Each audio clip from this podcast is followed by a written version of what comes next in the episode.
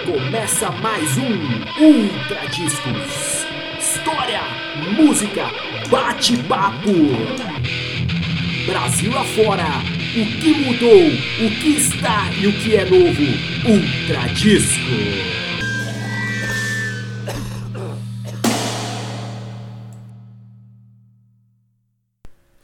Olá a todos, essa é uma pequena sessãozinha do nosso canalzinho Ultra Discos, chamada 7 polegadas. E por que 7 polegadas? Lembra aquele disquinho pequeno com poucas músicas? É isso que a gente vai tentar reproduzir aqui. Algumas músicas, um pouco de história, e se o nosso grande CEO Fernando aprovar, faremos outros, sempre vinculado a algum tema. O tema de hoje é Seattle.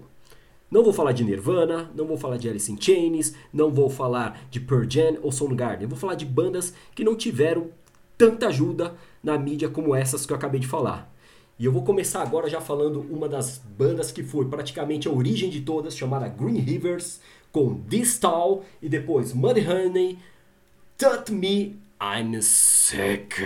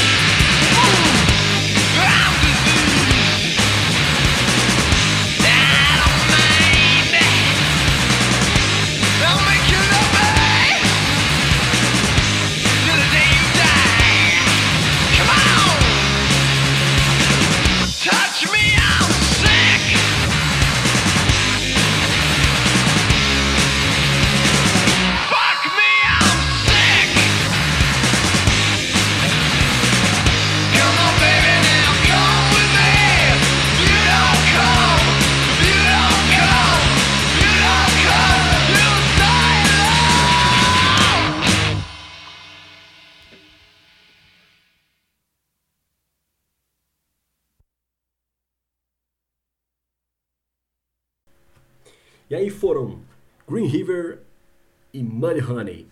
Só uma pequena informação, pessoal que era do Green River, parte deles. Montaram Pearl Jam, parte montaram Muddy Honey. Nós temos o Stone e o Ament, acabaram indo montar o Pearl Jam, antes passaram indo pro Modern Love Band. E o nosso simpático Mark Arman e Steve resolveram montar o Muddy Honey.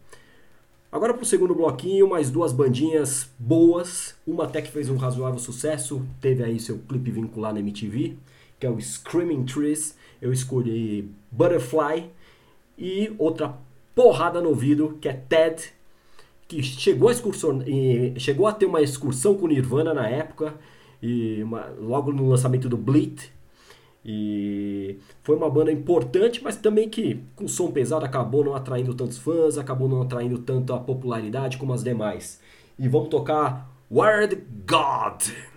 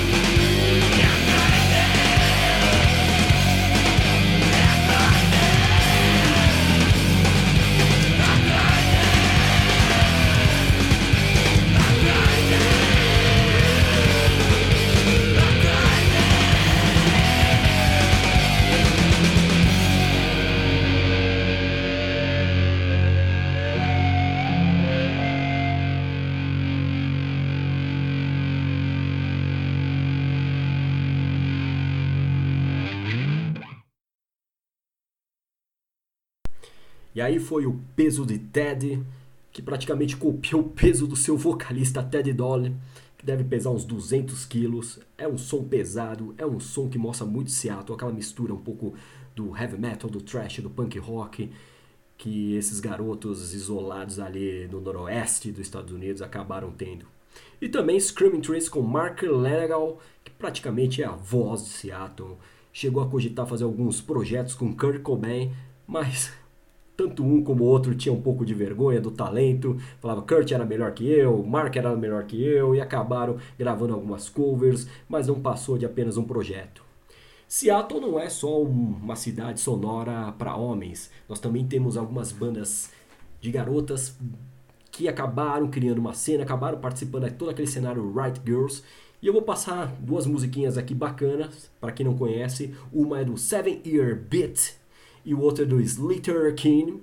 Espero que vocês gostem, porque as mulheres gritam muito.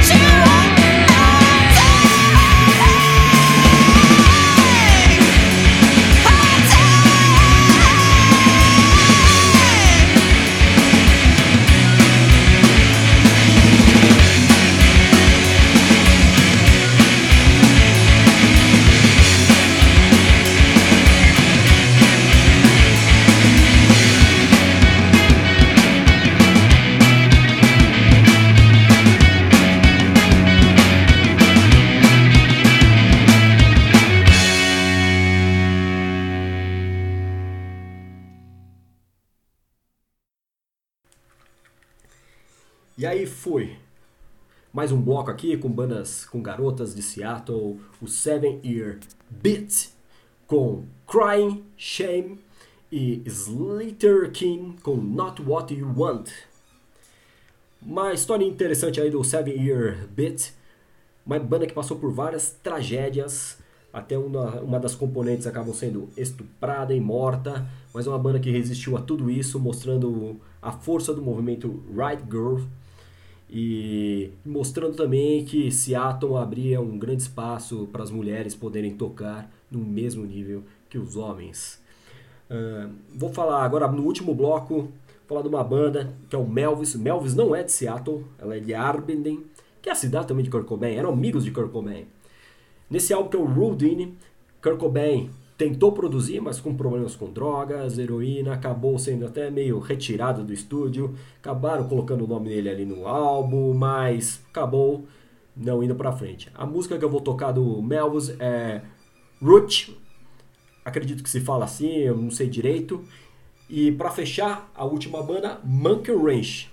Monkey Ranch, que é um projeto de Mark Arm e Steve Turner do Honey. A gente começou esse programa falando dessa maravilhosa banda.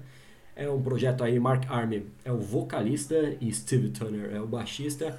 Som garageiro. Som garageiro é você entrar numa garagem, suar pra caramba tocando. Não em Seattle, que é muito frio, mas se você fosse do Brasil, iria suar muito tocando esse som. E eu me despeço de vocês aqui com esses últimos dois, dois sons. É, esse foi o primeiro 7 polegadas. Espero que o meu CEO aprove e coloque no ar. Tenho aí a minha ansiedade, expectativa para que ele possa fazer isso. E segue esses últimos dois sons aí de bandas legais, Seattle. Quem sabe nos próximos programas falamos de outros temas. E viva o rock and roll!